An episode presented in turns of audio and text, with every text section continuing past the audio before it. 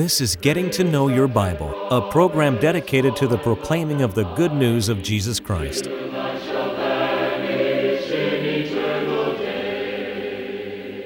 Here's Billy Lambert.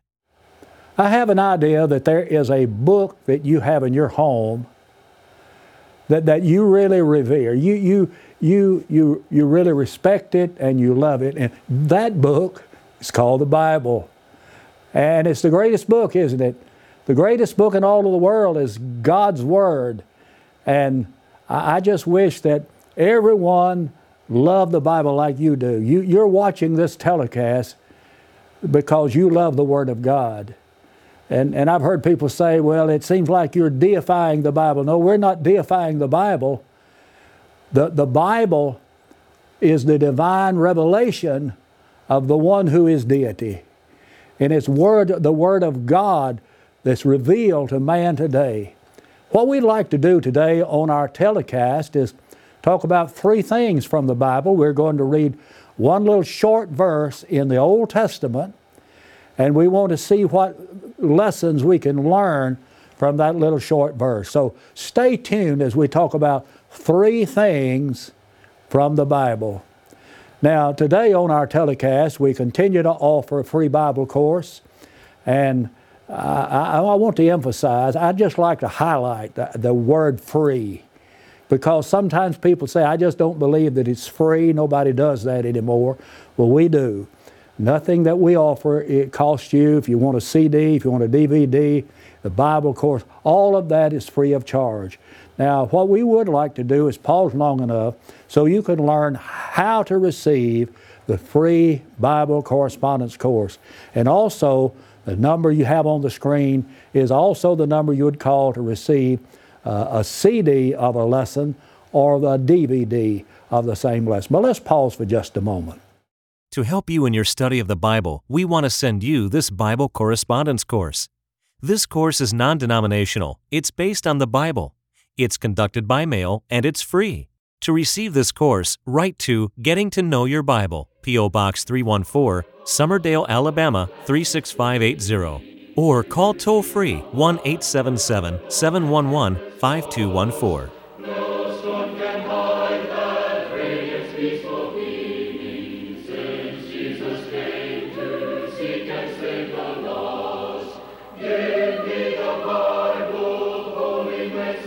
One of the Old Testament prophets that is not discussed very much is the prophet Hosea. I, I had a teacher in school, the late Dr. Rex Turner Sr., who I think was one of the uh, most noted scholars on Bible prophecy. I, I sat in his prophet class for four years, and sometimes one of the young preachers would say, Over in the book of Hosea, but Brother Turner would correct him and say, Now that's not Spanish, this is Hosea. So that's the way I pronounce it. I guess that's the reason I do is because I was taught by Dr. Turner. But what I'd like to do now is read from the book of Hosea, chapter 8, and verse number 12, just a very short verse. I've written for him the great things of my law, but they were considered a strange thing. Man needs divine knowledge. Uh, man, man needs it. And the fact that man needs divine knowledge, divine revelation, shows his need for being guided. The, the world today, in, in a great respect, wants to guide itself. So, so, many, so many people say, I don't, I, I can take care of myself. I, I, I like it my way. I want to do it my way. But see, there's a way that seems right to people. It might seem the right way. It might be seen a pleasing way to, but it could be that that's the end of death. Proverbs 14, verse 12. And, and Jeremiah said, Oh Lord, I know the way of man is not in himself. It is not in himself is not in man that walks to direct his steps. So So you see, we need guidance, and, and it comes from the divine revelation of God. Um, people want to be happy. But how are we really going to be happy? Our happiness is dependent upon our using the Word of God. I don't think we'll ever be happy apart from a knowledge of the Bible. It's the Bible that teaches us how to be happy. In the Sermon on the Mount in the Beatitudes in Matthew chapter 5, verse 1 through 12, Jesus began each one of those Beatitudes by saying blessed or blessed. Blessed. And that word means happy. Jesus gives us in the Bible the formula for being happy. Peter in 1 Peter chapter 3 said, He that will love life and see good days, let him refrain his tongue from evil, his lips that they speak no guile. That, he's telling us how to live a full, happy, complete life.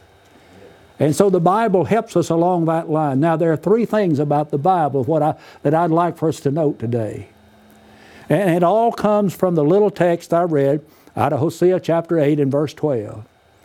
First of all, the Bible claims to be the Word of God. Let not notice the language again.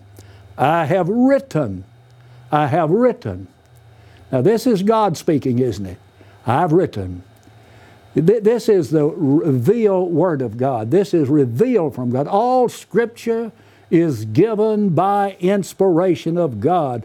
Holy men of God spake as they were moved by the Holy Spirit 2 Peter chapter 1 verse 21.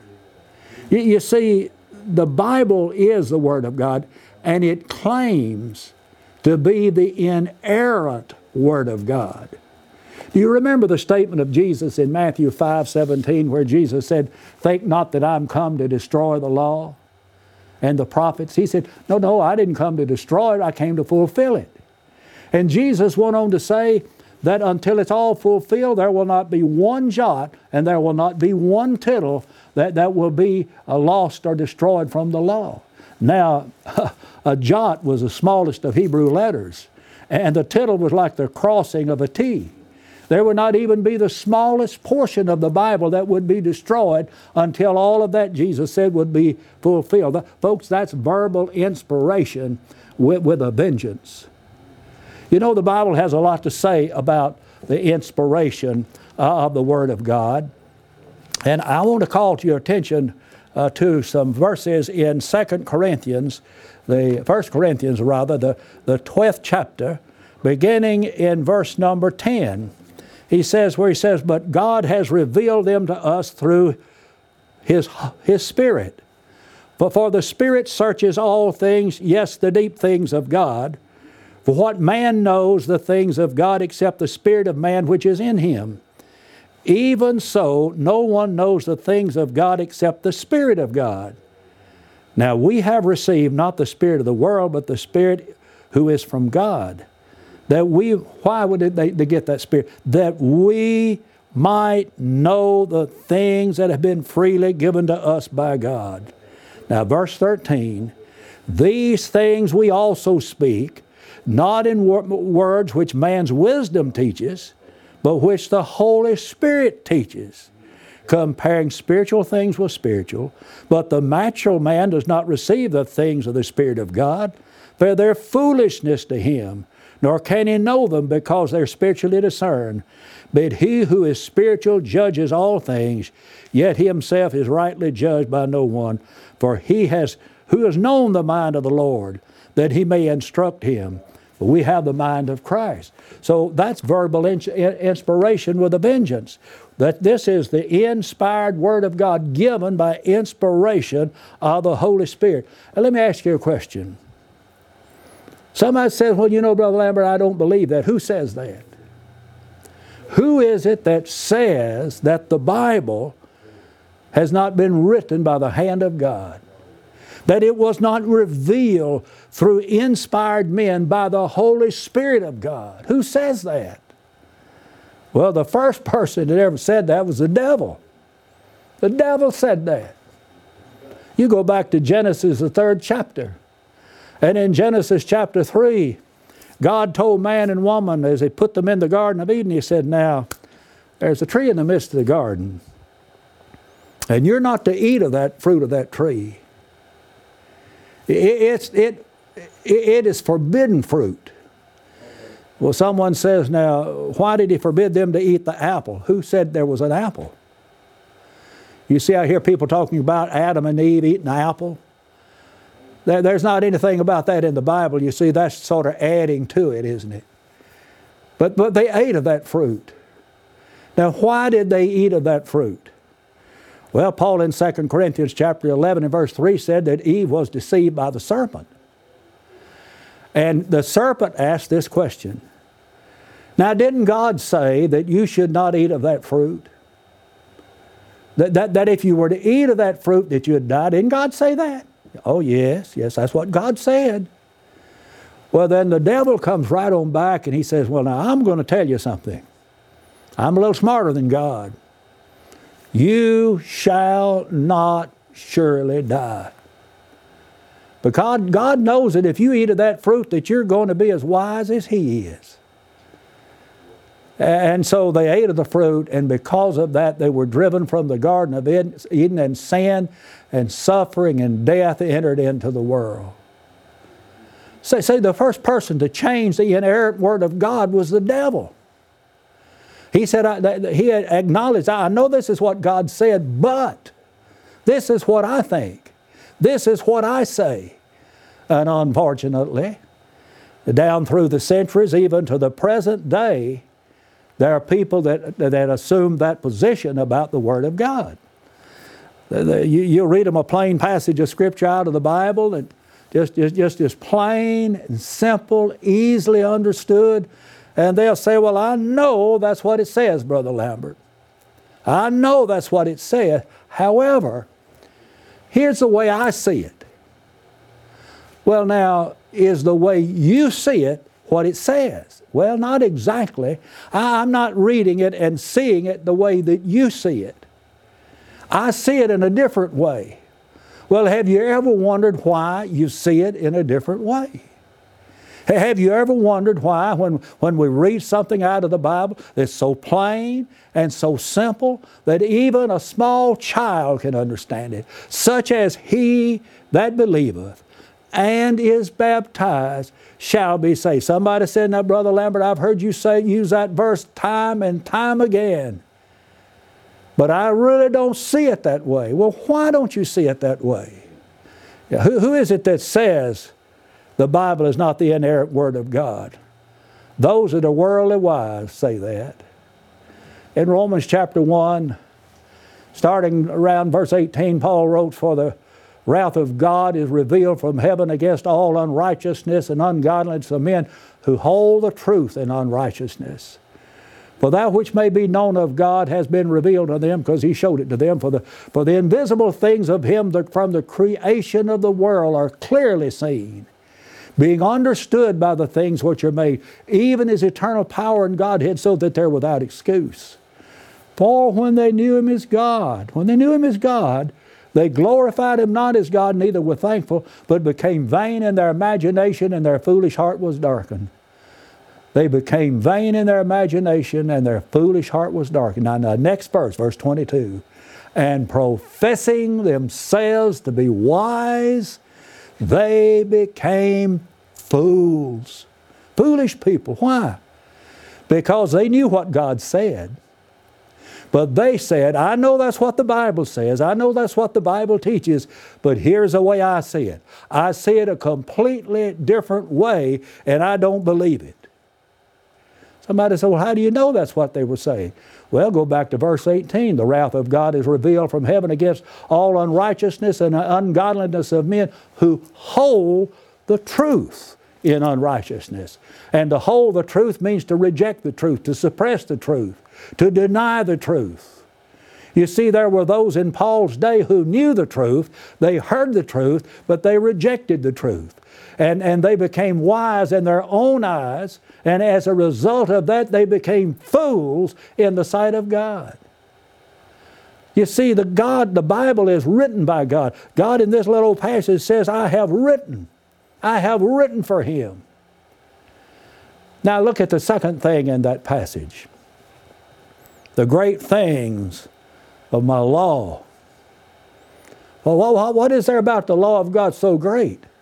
Well, think about the unaccountable unity there is in the Bible. Now, the Bible is not just one book. Hear me out. The Bible is a collection of 66 books of the Bible. That, that, that 66 books of the Bible, 39 in the Old Testament, 27 in the New Testament. 66 in all. But all of those books, written by some 40 men over a period of some 15 to 1600 years, from different walks of life, different places, different geographical locations, all wrote on a unified theme. And that unified theme was Jesus and the salvation of the human race. When you read the Old Testament, the message of the Old Testament is so simple Jesus is coming. Jesus is coming. From Genesis all the way down to the book of Malachi in the Old Testament, all the way through, the prophets and the, the law and the Psalms and the prophets are telling us about Jesus coming into the world to be the Savior. And you come to the New Testament and you start reading in Matthew 1, verse 1, and, and you will learn that the New Testament tells us Jesus has come. He has come. But it also tells us He's coming back someday. You see, there's this unity of the Bible. All of these men from different walks of life all wrote about Jesus Christ.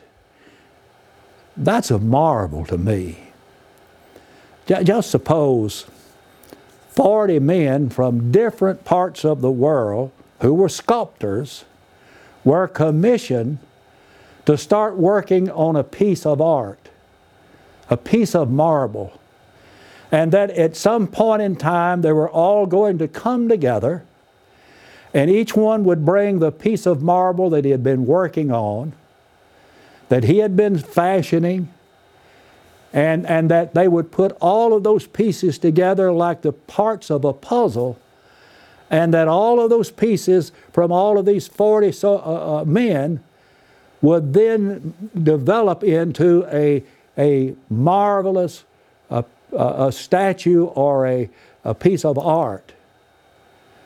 And so these men have been working on those pieces of marble, and finally they come together. All of them comes in with a piece in his hand that he's been working on, and they start putting them together, one piece after the other. When they do, there's the most gorgeous piece of art work that man has ever seen. It all just fits together like the parts of a puzzle. That'd be amazing, wouldn't it? But, folks, that's exactly what the writers of the Bible did. They, they were living in different parts of the world, they, were, they, they had different occupations, different backgrounds. And yet, when they wrote on this unified theme about Jesus, all of it just fits together like the pieces of a puzzle. That's one of those strange things about His law. And then you think about that salvation that the Bible talks about. Isn't that amazing? Isn't that an amazing thing that, that, that, that's a, uh, about His, that's so wonderful? Hebrews chapter 2 calls it in verse 3 a great salvation. How shall we escape if we neglect so great a salvation? I don't know what the writer had in mind necessarily when he called it a great salvation. Uh, it's great in its scope. It's for the whole world, isn't it? And that means it's for you, for me, it's for all people, regardless of where we live. You see, the gospel is not an American gospel. The, the, the gospel is for the whole world. Jesus said, Go into all of the world and preach the gospel to every creature. That's the reason that we're very fortunate on getting to know your Bible, to be able to preach in various parts of the world. People, we, we preach to people that we will never be able to see personally. That it's a great salvation because of its scope. It's a great salvation because of its offer. And the offer, offer is salvation or freedom from our sins. And when we obey the gospel, by believing on Jesus and by repenting of our sins, confessing faith in Christ, by being baptized into Christ, then we can have our sins forgiven. Isn't that an amazing thing? This is one of those great things of the law. The salvation is so great. I think about how simple the gospel is. I think that's one of the things about it that's so great. So simple, so easily understood. You know, men have a tendency to take things and, and to make them so confusing and so complicated that you can't understand them. But the gospel is not like that at all. It's so simple. I, have often said to people, I, I ask them these questions, I'd be talking to them maybe about their soul. I said, do, do, do you believe that Jesus died to save you? They said, Yes, I do. I said, Do you believe that you're a sinner? They said, Yes, I do. I said, Do you know that Jesus said, He that believeth and is baptized shall be saved? They said, Yes, I do. Well, I said, Then, friend, you know, it, you know enough to become a Christian. There'll be things you'll learn after you're baptized, for sure. But you need to you need to put first things first in your life. You need to go ahead and become a Christian. That's so simple, isn't it? It's not difficult to understand. And then I think about the worldwide influence of the Bible and of the Word of God. We're to carry to all people. We're, we're to preach the gospel not, not to just uh, uh, uh, the, the people we like or the people that like us, we're to love all mankind and we're to preach it to all the world. For I'm not ashamed of the gospel. For it is the power of God unto salvation to everyone that believeth, to the Jew first and also to the Greek. And then another uh, one of those wonderful things about the Bible is its indestructible nature. Its indestructibility. Oh, down through the years, there have been people who've tried to destroy the Word of God but it continues to live. Aren't their efforts so futile? There are people in the society today that despise the Bible, so they, they would just like to eradicate it from society. But I believe there's a great movement afoot today a movement to lift up the Word of God, a movement to lift up God Almighty, a movement to lift up Jesus, to lift up the Holy Spirit, to lift up salvation to respect the things that God has said. You cannot destroy this book, folks. Jesus said, Heaven and earth shall pass away, but my word shall not pass away. And one of these days, the heaven and earth will pass away, but the word of the living God will abide forever. 1 Peter 1 25. Oh, yes, go back to our text. I've written for them the great things of my law. There's so many things about the law of God that we could call great. But how did they treat it? They were considered a strange thing. They were considered a strange thing. So, how should we treat the Bible? Well, first of all, let me suggest that we ought to study it. We should study the Bible. Why don't you right now determine that you're going to study the Bible every day? You're going to make it your practice to study the Bible every day. Paul said, Study to show yourself approved unto God, a workman that needeth not to be ashamed, rightly dividing the word of truth. Now, second thing I suggest you do with the Bible is to believe it. It's not enough to study it, you must believe it. And it is the Bible that creates faith in our hearts. Faith comes by hearing, Hearing comes by the Word of God, Romans 10 17. And then a third thing you do with the Bible is obey it. It's not enough just to read it, it's not enough just to study it. We must obey it. Uh, over in James, the first chapter, the writer is talking about the Word of God, beginning in verse number 18. Of His own will, he brought us forth by the word of truth, that we might be a kind of first fruits of His creatures. So then, my beloved brethren, let every man be swift to hear, slow to speak, slow to wrath.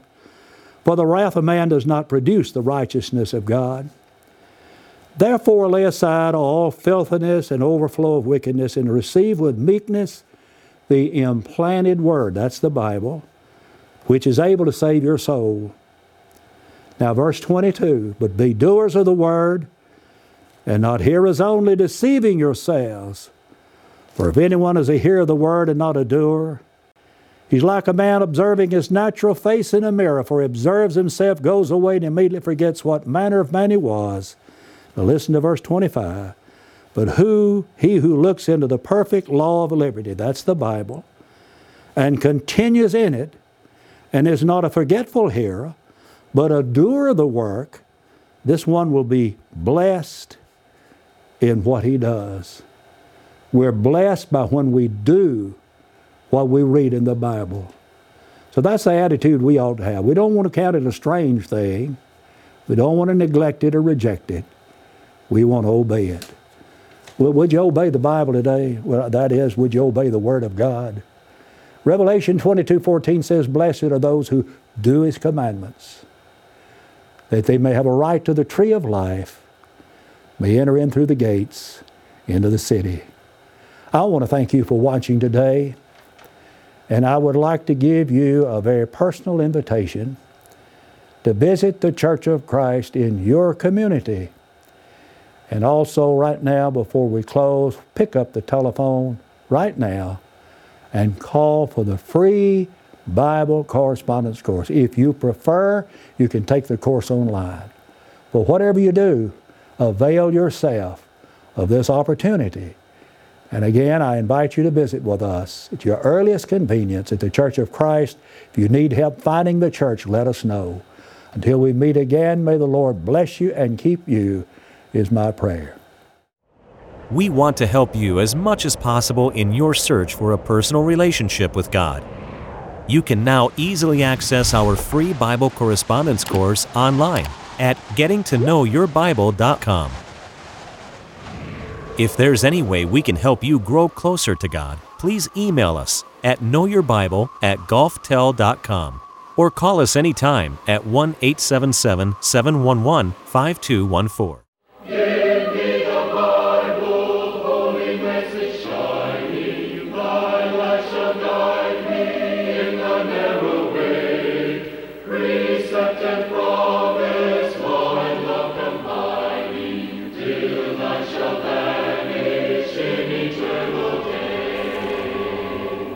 Getting to Know Your Bible has been presented by Churches of Christ. If you have a question about the church, or if you would like the location of a Church of Christ near you, or to receive the free Bible course, write to Getting to Know Your Bible, P.O. Box 314, Summerdale, Alabama 36580, or call 1 877 711 5214.